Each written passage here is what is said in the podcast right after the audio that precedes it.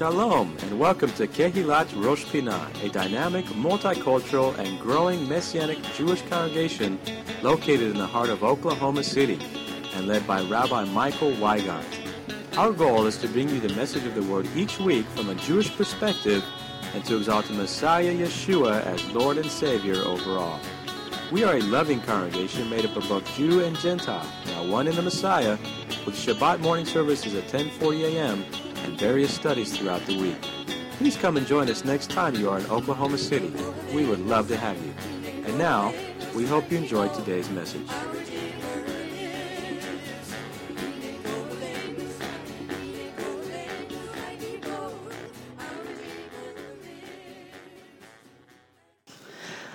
Well, let me share with you. I have a, part one of a two part series that I presented. Those of you who have been regular, faithful attendees here at Rosh Pinah know that I rarely do, uh, on, on Shabbat morning, I rarely do any type of a continuing thing. I do like to seek the Lord each week and what will He have me say. But then He, I believe He gave me two particular messages to share. And the first one uh, I call Return of the Seven Ds.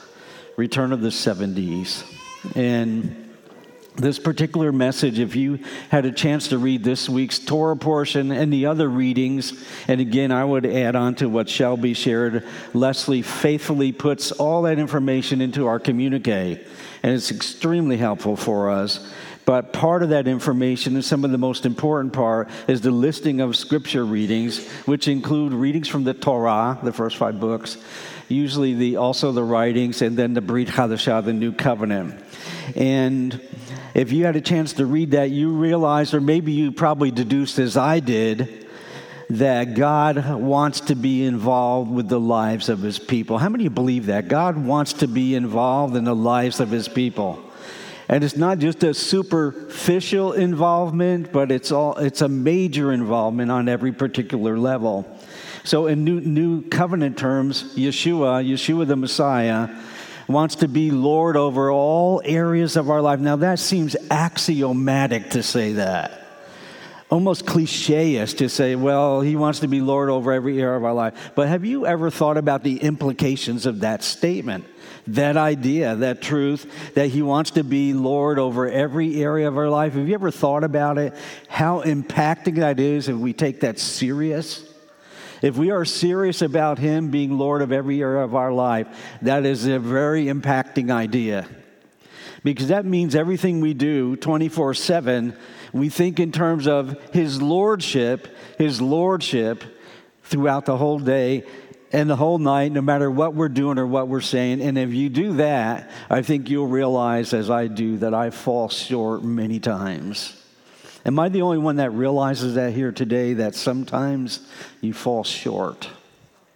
You may have days where your words go astray. You may have days your emotions go astray. You have days where your feelings are off. You have days where you've done the wrong things or the sin that so easily besets you grabs hold of you. And yet, I think it's comforting to know that Yeshua wants to be Lord over all our life, and He's with us even at times when we think He may be very distant. Revelation chapter 3, verse 20 is a verse many people have memorized. Perhaps you're here hearing this and you have this verse memorized. And what I would suggest to you about this verse, there's much to say about it, is that it's intimate in ancient thinking and even somewhat to our modern day thinking, sitting down in a, in a you know, a, a, a warm meal with someone, supping with them, as the old King James says, is, is a, an intimate thing. And I know now we hit the big R's, the restaurants all over the place, and we have great fellowship, and I certainly have enjoyed that over the years. But sitting down in a, a mishpacha, in a family atmosphere, and, and fellowshipping over a meal is an intimate thing. And here's what Yeshua said in, in Revelation 3, verse 20 Behold, I stand at the door and knock. If anyone hears my voice and opens the door, who's doing the action there? If anyone hears my voice and opens the door, I will come into him and dine. I will sup with him. But doesn't just say that, it says, I will sup with him and he with me. And he with me. There's a mutuality there that Yeshua desires to have with his people. And I believe it reflects quite greatly upon the Torah portion as we read all the different intricacies at the end of Devarim, Deuteronomy, all the, all the different mitzvot commandments that are there. Some are called positive commandments, some are negative, but all these seem to point to us that Yeshua wants to be involved, the Lord wants to be involved in our lives. And I would suggest to you today, this Shabbat, that that is a good thing. It is a good thing to have the Lord involved in our lives. And I would also say the antithesis of that is when we keep the Lord out of our lives, that's not a good thing. That's not a good thing. Now, in this trying age we live in, and it is trying, it is trying. How comforting and how reassuring it is to know that, that Messiah's words that he spoke, are there for us. His, his promises that he, he gave to his people are available for us. For example, let me remind you of God's love and care this morning. Just through some of the things that Yeshua said. How about John chapter 10, verse 14? I am the good shepherd, and I know my sheep, and I'm known by my own. Or how about Matthew chapter 11, verse 28? How many times over the decades that I've been a believer, this verse has helped me? Maybe you can relate to it. Will you hear the beckoning call of the Lord to you? You're in the middle of a difficult time, and what does He say? He doesn't say, Get away from me. He says, Come to me. Come to me, all you who labor and are heavy laden, and I will give you rest or maybe the invitation that's found in Yochanan, John chapter 6, verse 37, where Yeshua is explaining to those, and they were adversarial towards him to some degree. He's explaining to them, he says to them, All that the Father gives me will come to me. And the one who comes to me, I will by no means cast out. So, whatever you're facing today, I'm, I'm encouraging you Take it to the Lord, take it to Him. He cares, He wants to be involved intimately with our lives. He wants to be there. He's an ever present help for us. And we hear that often here. I like to say these things often at Rosh Pinah on Shabbat morning. I speak differently on Tuesday when we do our Bible study. But I want you to know today the love and care of the Lord. And I believe His hand is very heavy on this congregation. Very good things that He's doing. Yeah. there are those that say, sure, sure. All that was beautifully stated 2,000 years ago, beautifully stated by the Lord 2,000 years ago. And they offer this secondary idea, this idea, well, that was also wonderfully stated back then. Back then, I just love those words, they're beautiful. But they say things are different now. Things are different now. And you know, to some degree, they're correct. Society's different, isn't it? Just think about how many people have been looking on your phone today in this congregation. Some, some are with the Bible, but some are doing other things. We drove here today. Well, at the time of Yeshua, if we had pulled into one, the Sermon on the Mount driving a Volvo, we would have turned heads. How many agree you would have turned some heads there? Yeah, there's some societal differences, of course. But you know something, friends here today? There has been no heavenly change at all. There's societal changes, the, the ebb and flow of societies. We've had a lot of that in my, my life. I've seen lots of ebbs and flows, ups and downs. Some of it was harrowing, some of it helped lead me to the Lord many years ago. The uncertainty of it. But on a heavenly level, there's no change. His throne is established. There's no change. He's, he, as it says in, in Hebrews chapter 13, verse 8, another verse many of you have memorized Yeshua the Messiah is the same when? Yesterday, today, and forever. And to my own way of thinking, the unchangeable nature of our Messiah reminds me of something that the prophet Malachi Malachi said. He uttered this to, at the time, uh, the, the very, a very unfaithful people around him. And he rose up among them, and what a task he had because he confronts the Kohanim, the priest, if you read Malachi chapter 2. And then in Malachi chapter 3, verse 6, the numbering is a little different in the Hebrew. He says, For I am the Lord. Speaking in the name of the Lord, Malachi says, For I am the Lord. And the Lord says through Malachi, Guess what? I do not change.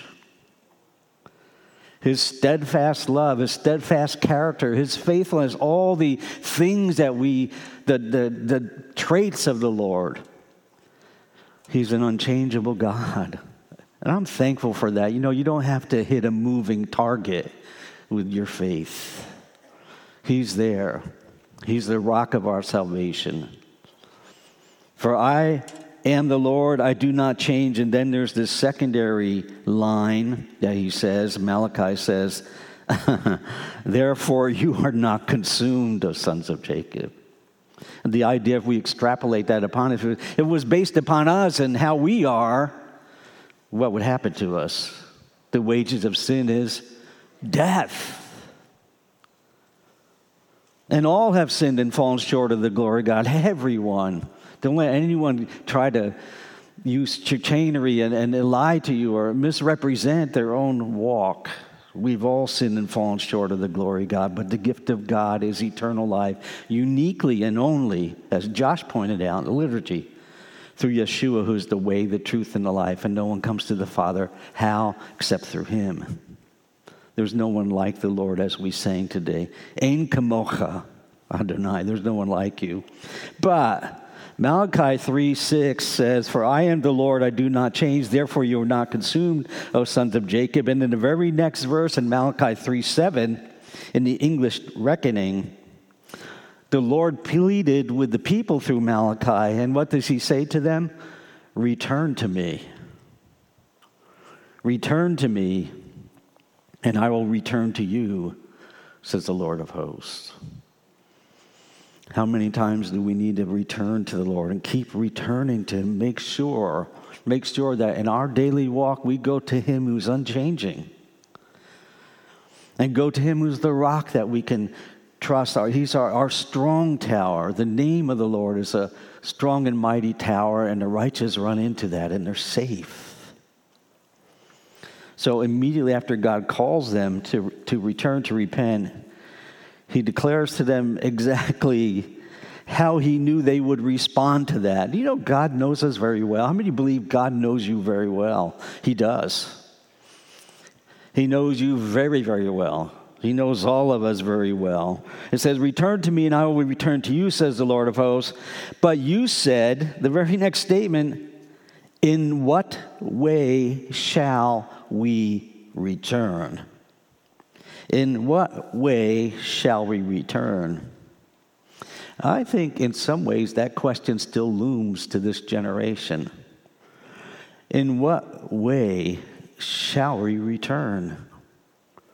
In other words, in which areas of my life do I need to change knowing that I stand before an unchanging Almighty God? I stand before him day in and day out, 24 7, before an almighty, unchanging God who has expressed his love to us by sending his son, Yeshua, Jesus of Nazareth, to die for our sins. And not just to lay down his life vicariously for us, but also to rise from the dead, to be seated at the right hand of the Father. And can I say this right now? He's coming back again and is getting sooner and sooner. Or to quote the late Andraé Crouch, soon and very soon we are going to see the King. In which areas of my life do I need to change is a question we all should have. And if your life is very real, like mine is, how many of you live a real life? you have things going on. You realize that sometimes you fall through. You have to turn to the Lord. He is your Yeshua. He is your salvation. There's nowhere else to turn. It's not Washington, D.C. And dare I say this, as a citizen of Israel, I'm going to say this it's not Jerusalem, it's our Messiah. That's where we turn, it's Him. So I mentioned the name of this message, part one of two, is uh, Return to the Seven Ds. Return to the Seven Ds. And in this case, the Seven Ds are seven letter D words, words that begin with the letter D. I think we need to return to. And I say we, I think it applies to all of us. And I'm referring to seven areas in our lives. As the question was, in what way shall we return? Uh, in which areas of my life shall I return to the Lord? Shall I turn towards Him? I'm suggesting to you seven D words to consider here this Shabbat morning. Seven areas in our lives that we should give some attention to, increasing attention that we should grow in and things that we should tend carefully in our lives. How many of you have been growing a garden this year? I've attempted.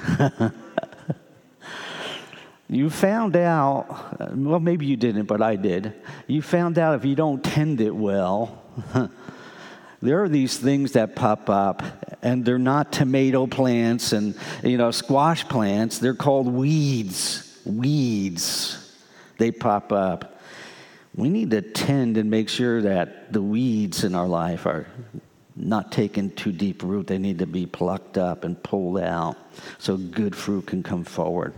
So, each of the seven areas that I'm going to briefly say, the longest ones I'm going to speak are the first two. Each of these seven areas that I want to mention are each of these are derived from Scripture. I'll share some scriptures, and in your own understanding, you can probably add many other validated scriptures to these seven D areas. Each of them do begin with the word of D to describe them. And these seven that I'm presenting, I'm not necessarily presenting them in order of importance. That's somewhat of a value judgment, but uh, I'm presenting them to you for, to, for your consideration to maybe tend this area. Maybe make sure you look at it carefully. If there are weeds growing, make sure you pluck those out. Ask the Lord to help you. So let me let me show you what I'm talking about by area number one. The first D of the seven D's is area number one, and it's connected all with the overall theme. All seven of these are for, to having a successful life in the Messiah. A successful life, not as the world necessarily deems success Yeshua once made a statement that was must have been harrowing, challenging to those that listened to it. Well, he made many like that, by the way. But one time he said to his listeners, That which is highly esteemed among men is an abomination to God. That which is highly esteemed among men. In other words, all this stuff that mankind puts at some kind of extreme level of importance he says it's, it's an abomination.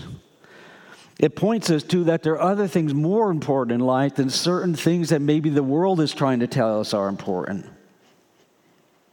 I think this one's area one, the first D of the seven Ds. It begins with the letter D, and that's doctrine. Doctrine. Some translations say teaching, but doctrine.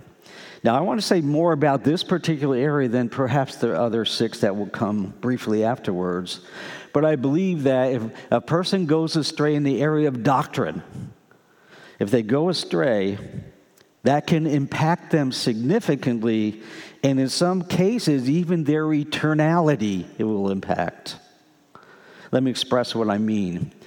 Paul told young Timothy, in 1 Timothy chapter 1 verse 8, he said godliness is profitable for all things. Having promise of the life that now is, so godliness has promise for the life that now is, and of that which is to come. There seems to be some transferal here with godliness. The life that now is, it impacts, and also godliness impacts the life that is to come. Now, later on in 1 Timothy chapter 4 verse 16, Paul said this to Timothy. Take heed to yourself and to the doctrine, teaching. And then right afterwards, there's three words that says, continue in them.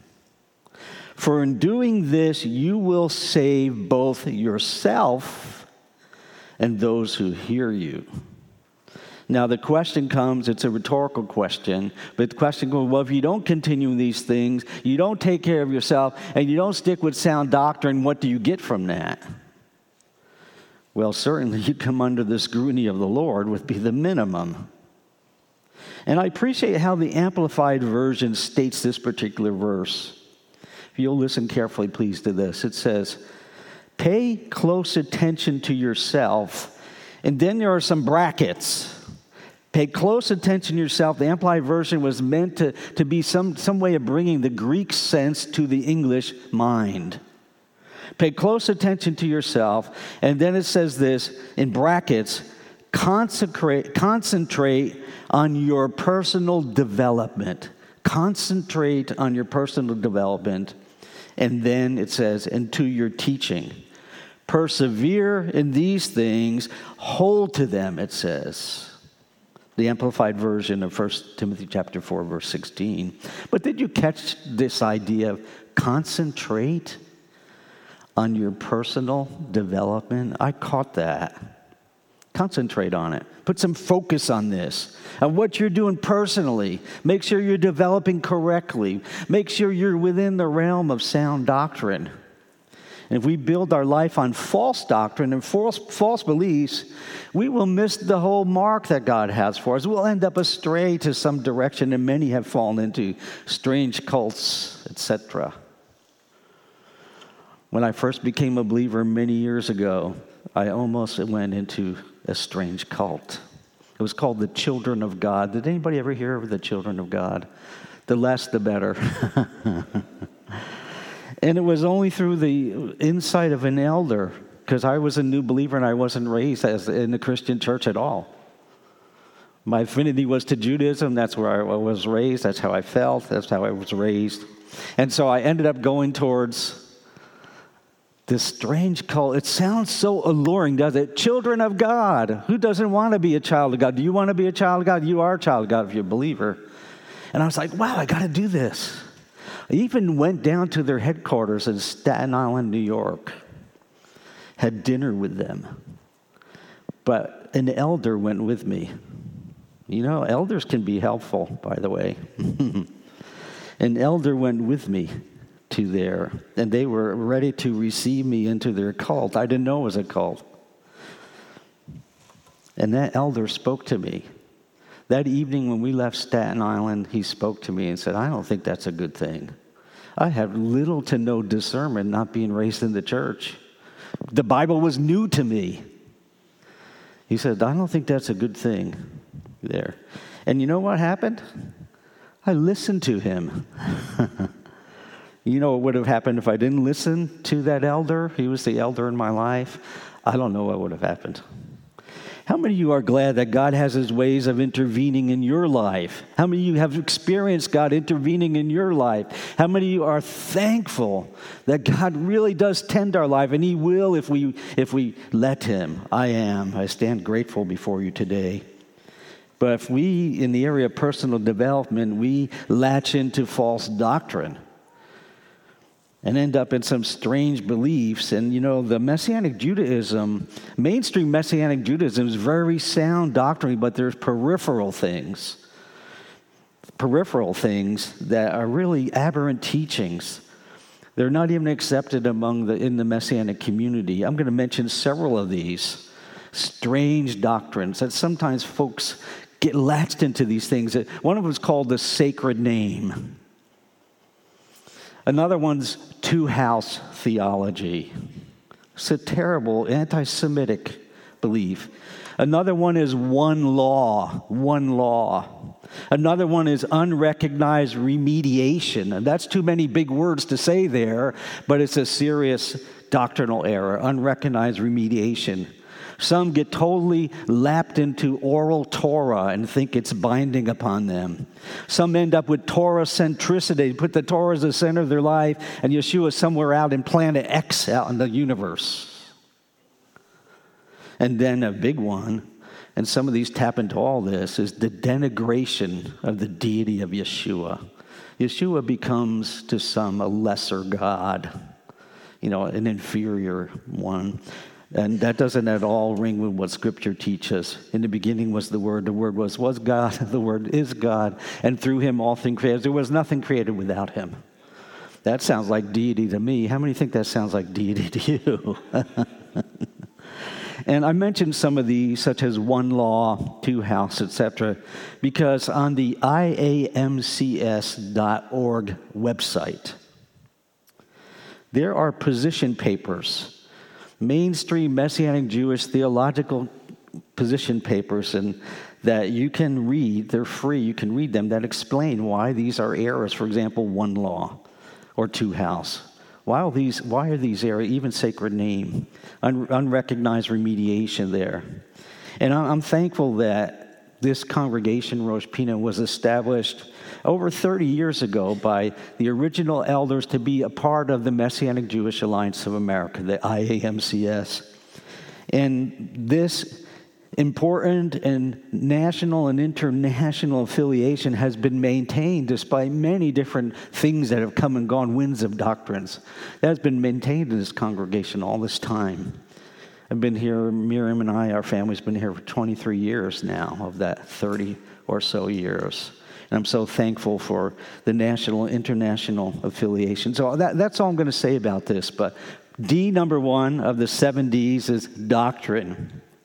Give attention to that. Make sure you're being biblical. Make sure you're within the realms of authority when it comes to doctrine. But let me give you area number two. The rest of these are much shorter than what I just said. Area number two is also a D discerning discerning the will of God. There's much to say about discernment, but for our purpose here today, I want to talk discerning the will of God. How many would agree that it is important to know the will of God? How many agree with that? Now, put your hands down, please. I have another Michael poll here. we agree it's important to know the will of God. How many agree that it's important that you personally do the will of God? All right, some of you slipped your hand up on that one. but Ephesians chapter 5, verse 17 says, and it's often quoted, but it's an important passage in a list of uh, instructions that Rav Shaul gives. Therefore, do not be unwise but understand what the will of the Lord is. Now, this is a new covenant commandment of which is reported there are over a thousand of them. But this particular commandment seems to have two commandments within one. The first part is don't be unwise. The second part is understand what the will of God is. Now, if you look at the verse prior to this, Ephesians 5:17, and it's been said all writing involves thought process. The thought process that clings to this, that occurs beforehand, says this idea in Ephesians 5:16, redeem the time. What? Because the days are evil. Redeem the time. A truly wise person, truly wise person will not waste time, will not t- waste time, but will daily use the 24 7 that God gives, daily wisely use the 24 7 that God gives for good, profitable, and useful things.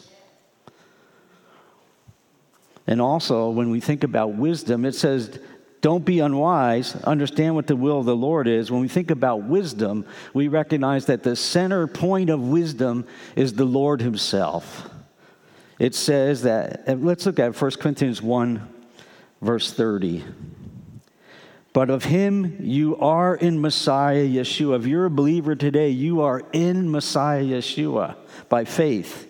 But of him you are in Messiah Yeshua, who became for us wisdom from God. I like that. It continues after this, by the way. he became for us wisdom from God and righteousness and sanctification and redemption. Now, that's a lot of wonderful ands right there. Let me read that again. But of him you are in Messiah Yeshua, who became for us wisdom from God and righteousness and sanctification and redemption. So, area number two involves discerning the will of God. That's the second D. Here's the third one. Area number three, 3D. this is a tough one. And I can tell you that what I've been doing for many years now in Messianic, as a Messianic rabbi, I've seen this one many times. You'd be surprised how often I've seen this as an issue. The third one, letter D, is decisiveness in doing good. And decisiveness involves decision. Being decisive in doing good. Now, I've seen people decisive in doing things that aren't good, rebel, all kinds of other things. But decisiveness in doing good, this idea is there's a continuous refrain in the scripture concerning that. To be decisive about serving God and be decisive about doing good as you serve God. Does that mean we're all perfect as we go along the way? Uh, this, this, this boy isn't, I'll tell you right now. Maybe you are, but I'm not. And one of the most repeated phrases in the book of Joshua, you can probably speak that back to me, is this one As for me and my house, we will serve the Lord. How many of you have heard that verse before? All of us have beautiful songs have been written about, etc. But yet, contextually, let me remind you of the context of that statement. Contextually, Joshua was pleading towards the end of his very life, he was pleading with Israel to not be, to use our terms here, not be divided in their loyalties to God and his leadership. To not be divided. Note what Joshua chapter 24, verse 15 says. Choose for yourselves this day whom you will serve. Whether the gods which your father served that were on the other side of the river, many people go to the other side of the river in their life. They, they chase after those gods. Whether the gods which your father served there on the other side of the river, or the gods of the Amorites in whose land you dwell, but as for me and my house, we will serve the Lord. And there he was, he was calling them to be decisive in their choice of serving God. Please, friends here today, be decisive about your trust in the Lord. Even if it puts you at a little bit of an angle with some of your coworkers. I'm not saying be obnoxious towards them, I'm saying be decisive. Stand up and be counted for the Lord. Who knows how He will use you if you're willing to step forward in His name, His power, His authority, and present His case. And I've discovered that there are many people wanting to hear his side of things. And our society has been squelching and, and tamping down any type of explanation from the viewpoint of Scripture about anything. You know, we don't want religion in the public arena type ideas. James chapter 1, verse 8 maybe the most quoted New Covenant verse about being double minded says, you can quote this one probably, a double minded man is unstable. What? In all his ways, all of them. Unstable, double minded man. Make sure your, your focus on the Lord is sure and firm and as you're focused on the Lord, He's your Lord, your Savior, and you're not ashamed of the good news of Messiah. It is the power of salvation to everyone believes, to the Jews first in priority, but also to the Gentiles. Make sure that you're decisive about this. And you know what? And I don't say this crassly, but let the chips fall where they will after that. Because as for you and your house, you will serve the Lord says a double minded man is unstable in all his ways. But you know, that's not the only time in the book of James that he used the term double minded. This is the one we focus on. A double minded man is unstable in all his ways. But a little bit later on in Yaakov, James chapter 4, beginning with verse 7, it tells us this some of the new covenant commandments that we know about. Says, Draw near to God, and he will draw near to you. How many believe that's a promise right there? May we avail ourselves of that to draw near to Him, knowing He will reciprocate according to His purpose. If we draw near to God, what will He do? He will draw near to us. But then it says this cleanse your hands, you sinners. Boy, that's not a good way to make friends and influence people, huh? Cleanse your hands, you sinners and purify your hearts. And here's the other use of the word double minded purify your hearts, you double minded. And double minded is connected to what? A statement about the heart. And here I'm so thankful, I've said this many times, that we face towards the east, towards Jerusalem. If we lived to the east, we'd face towards the west, by the way. But we face towards the east, towards Jerusalem. We say the Shema, and then we repeat the Ve'ahavta. We sing this beautiful melody that we learn from the Orthodox Jewish community of Sao Paulo, Brazil. That's the melody we sing here. This beautiful melody. Ve'ahavta et Adonai Elohecha. Say it with me. Bechol livavka, bechol, can you say it? Bechol levavecha, bechol nafsecha, bechol meodecha. And you shall love the Lord your God with all your heart, all your strength, all your mind. That is a tough challenge. And you know, my conclusion of this, the only possible way to do that is through the power of the Holy Spirit. He has a way of lopping off the flesh in our life if we'll let Him there. So, James chapter 4, verse 7 and 8 to repeat Draw near to God, and He will draw near to you. Cleanse your hands, you sinners. Purify your hearts, you double mind. That brings me to area number four, which is discipline discipline. Many ways to look at discipline. In this case, I'm not necessarily talking about disciplining a child in the way he should go, and afterwards he won't, depart from it. But it's an oft repeated theological question. Some of you may have heard this question.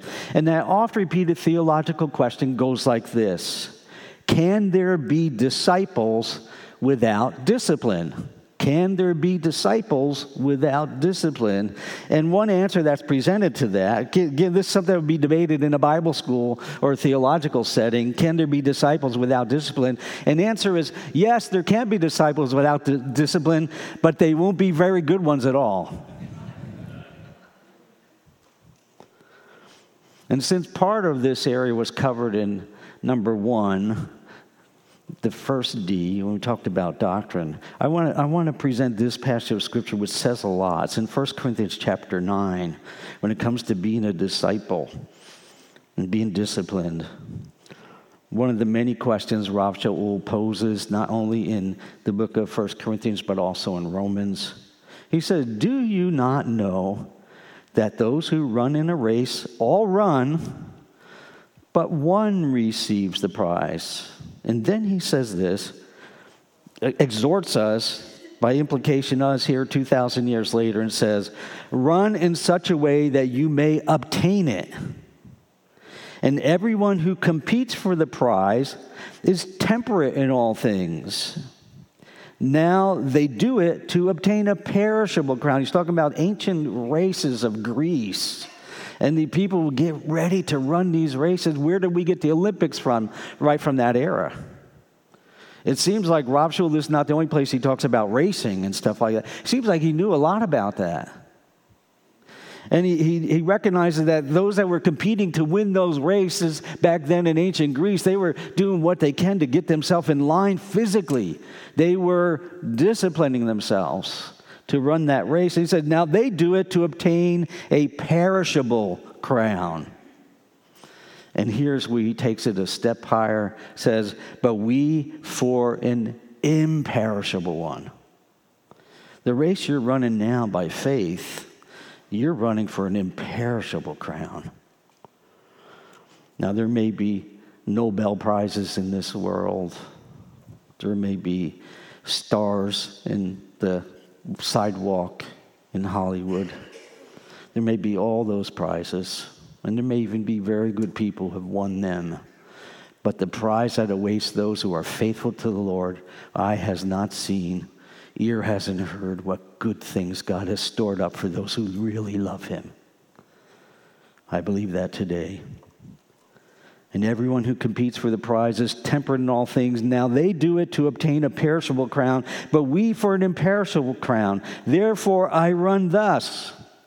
Notice the next statement not with uncertainty. I am not double minded about this at all, he says.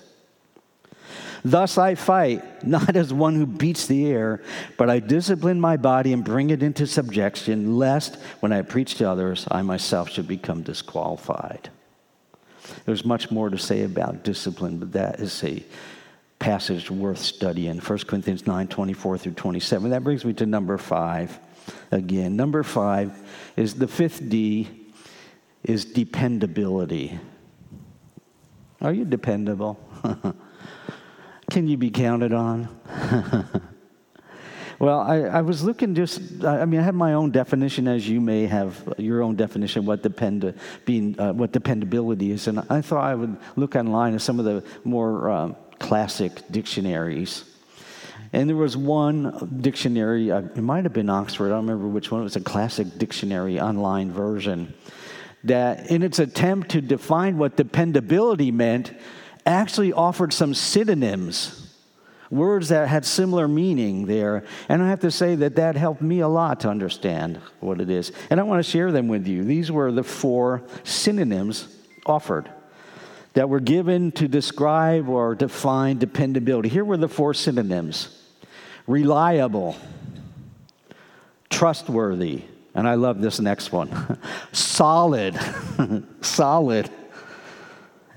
And the last one was faithful, faithful. And when I read that, faithful, I just had a whole flood of passages of scripture come to my mind that talk about faithfulness. I mean, after all, great is his faithfulness, morning by morning, fresh and new to us, as Lamentation says. And it says that, that Messiah is faithful. He can't deny himself, that's his very nature. Even when we're faithless, he is faithful. So, being dependable, being reliable, being trustworthy, being solid, being faithful, these are, these are characteristics that need to be worked in our life because they reflect somewhat who God is. How many agree with that? Those are godly characteristics. Now, you just have to put the un word or the un prefix before those words, and you get the opposite, the antonym. For reliable, how about unreliable?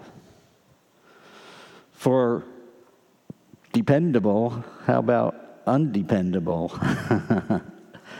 For solid, I don't know, is there a word unsolid, but it certainly communicates. and then faithful, unfaithful. I think reliable, being dependable, reliable, solid, and faithful more reflects who God is and what He desires in our lives. And He helps us by His Spirit. But let me read you this passage, 1 Corinthians chapter 1, verse 9. It says this in more than one place, these first three words. It says what? Say it with me, please, the first three words. God is faithful. Do you believe that today? Has He been faithful to you? He is even when we're faithless and we don't deserve it, He's so faithful to us. God is faithful, and then it links this idea by whom you were called into the fellowship of His Son, Messiah Yeshua, our Lord. He's faithful, and because of it, you've been welcomed and called into fellowship with His Holy Son, our Messiah. What a privilege and honor that is. And I want to share with you, as we conclude this, this fifth D of dependability, just one statement that I think summarizes what Yeshua taught about being faithful, reliable, dependable, etc. There are many passages. As I was studying for this and preparing for this message, I realized there were so many passages parables, statements that Yeshua said in this area of faithfulness and unfaithfulness, that trying, trying to whittle it down to something that's manageable on a Shabbat morning was difficult. But I came up with this, and I would suggest this to you as pretty much the, you know, what summarized. It seems to summarize what Yeshua taught about faithfulness in Luke chapter 16, beginning with verse 10. He was faithful in what is least is faithful also in much. And he who is unjust in what is least is unjust also in much. Therefore, and this is quite a segue, I would suggest to you, it's another topic, but the next verse is quite a segue. Therefore, if you have not been faithful, notice how direct that is, speaking directly to us. It says, He who is faithful is, is, speaking not so directly to us, but when he gets to verse 11, he's pointing at them. He's, he's pointing to them specifically. He, he's addressing them specifically. He says, Therefore, if you have not been faithful in the unrighteous mammon, who will commit to your trust the true riches? Now, if you had control over all this and you saw someone couldn't even deal faithfully with tithes and offerings and money and things like that, would you want to give that person all the riches of heaven? Oh, you'd hold back. You'd want them to be trained more. You'd want them to step up to play and to be faithful. Because he who is faithful in what is least is faithful also in much.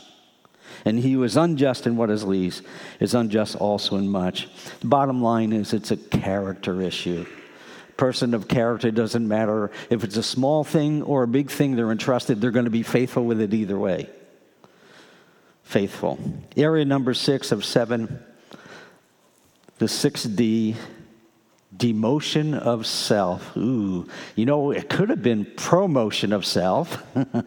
I mean, isn't that what we see all over the place? Promotion of self, demotion of self is what I want to talk about is demotion of self. So in kingdom's terms, demotion comes before promotion, or as Proverbs 15 verse 33 states it, before honor comes humility. Everything that humbles will be exalted. Proverbs 15:30, and there are many proverbs that state this, by the way. But Proverbs 15:33 states it just like that. Before honor comes humility. And what does the book of James say? Humble yourself in the sight of God. And what will He do? He'll lift you up. Now, we cannot help but look at Yeshua's example without marveling at how he humbled himself for us. He left all the riches of heaven, all the glory that was there to come down to this fallen place where sin, he, and, and to be born in the most meager of circumstances, where there was no room in the inn and there was some kind of a feeding trough for his to lay to, for his head to lay first time. But he did all that for you and me. And he taught us humility, humbling ourselves before the Lord. He taught us that it's necessary to humble ourselves in order to uh, uh, uh attain all that God has for us. Because God does what? He resists the proud. He resists the proud but he gives grace to the humble. So humility is necessary for kingdom sense. And this humility of heart, by the way, which shows itself in other ways. Philippians chapter 2, verse 3 says, Let nothing be done through selfish ambition or conceit. How much can be done through selfish ambition and conceit? Nada. Let nothing be done through selfish ambition or conceit, but in lowliness of mind let each esteem others better than himself. It's an inner reflection that should show through our life. Yeshua didn't come to be served, he came to serve. In fact, prophetically, he's called the servant of the, my servant, as uh, Isaiah calls him. So let's commit ourselves to serving others with genuine care. Gossip needs to go. Meddling in other people's business needs to go. Being a busybody, a talebearer, a rumor monger, all that needs to go. That will make our life much better. Notice what Matthew chapter 23 says, verse 11. But he who is greatest among you shall be the one who has the biggest muscles, has the most in his paycheck shall be the one whom everyone looks to, even.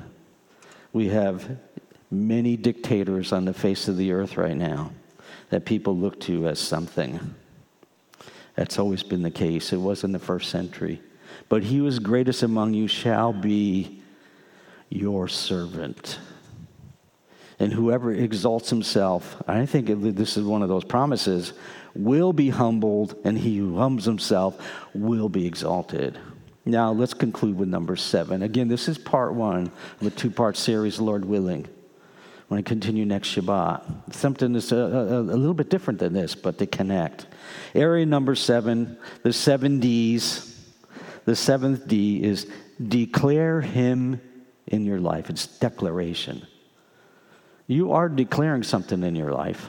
Whether we realize it or not, we are. People see us, we represent some. I know my kids, our kids, I, was, I've, I've saved several things that our older sons gave me as gifts. They gave me, uh, I keep it right at the side of my desk, in the top drawer of my desk.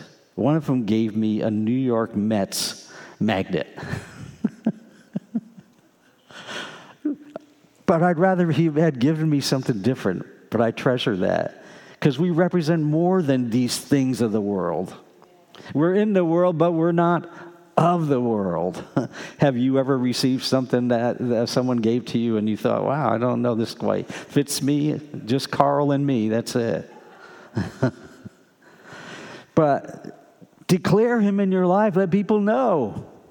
If you cover up the gospel, it is being covered up, it's hid from those who need it the most, those people around you. And again, and I say this as many years doing this and having some tough circumstances. Declare him in your life. Let the chips fall where they will. But declare him in your life. You'll see he'll take you and guide you and direct you. If you're faithful to him, he will. It tells us in Colossians 3:11 that Yeshua is to be all in all in all in all of us. He's to be all in all of us. And there's a powerful statement that's found in John chapter 12 that Yeshua said, and beginning with verse 41. It says, These things Isaiah said when he saw his glory. The his there is the Lord's glory. Isaiah didn't spout off about himself, he spouted off about the Lord's glory. These things Isaiah said when he saw his glory, and then and spoke of him. He declared him to those around him. How many of you are glad that we have the book of Isaiah right now? I am. I'm thankful for that book. That's because he declared what the Lord said for him to declare. Verse 42, though, John 12, verse 42 says, Nevertheless, even among the rulers, many believed in Yeshua. Notice this, please. But because of the Pharisees, they did not confess him. So were they believing on the Lord? Yeah, they seemed to be. But because of the Pharisees, they wouldn't say it. And it says, lest they should be put out of the synagogue. And there's this indicting statement, verse 43 For they love the praise of men more than the praise of God. It's been said um, etymologically and linguistically that the name Jewish, Yehudi, comes from Yehudah, which means someone who lifts praise to God. Galatians 6, verse 14 says, But God forbid that I should boast except in the cross of our Lord Yeshua the Messiah, by whom the world has been crucified to me and I to the world. Shaul wrote. And David, in the midst of his most difficult time, Psalm 51 is the time when he, after he sinned with Bathsheba and he's confronted by the Navi Natan, Nathan the prophet, we have Psalm 51. That's the context.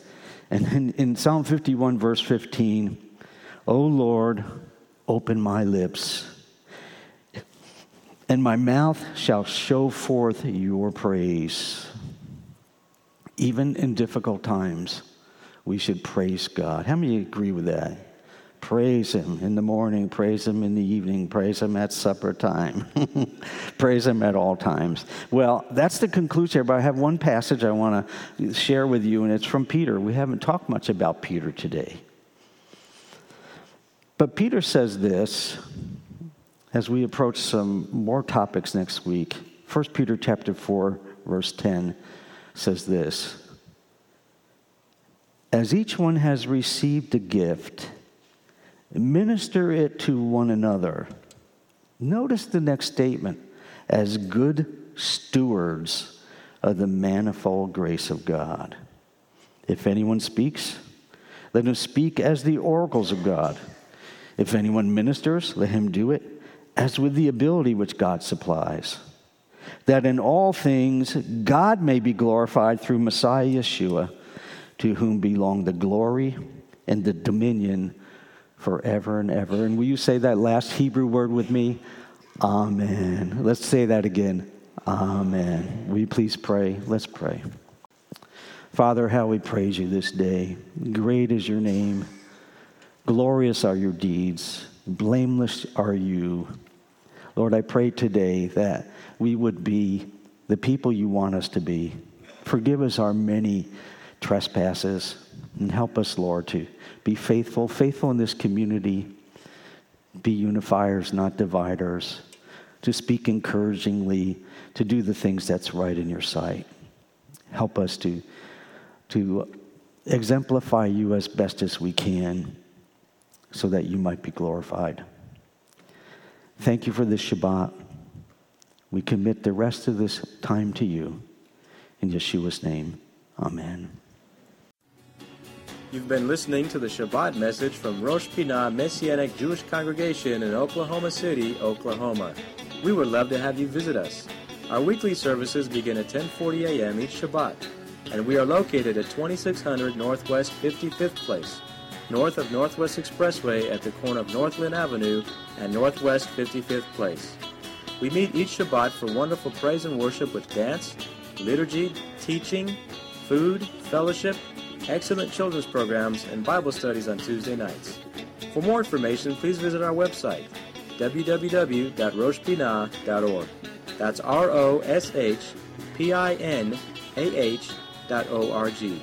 You can also reach us by phone at 405 842 1967 or email us at info at roshpinah.org. Thank you for spending time in the Word with us today. Shabbat Shalom and blessings in Messiah Yeshua.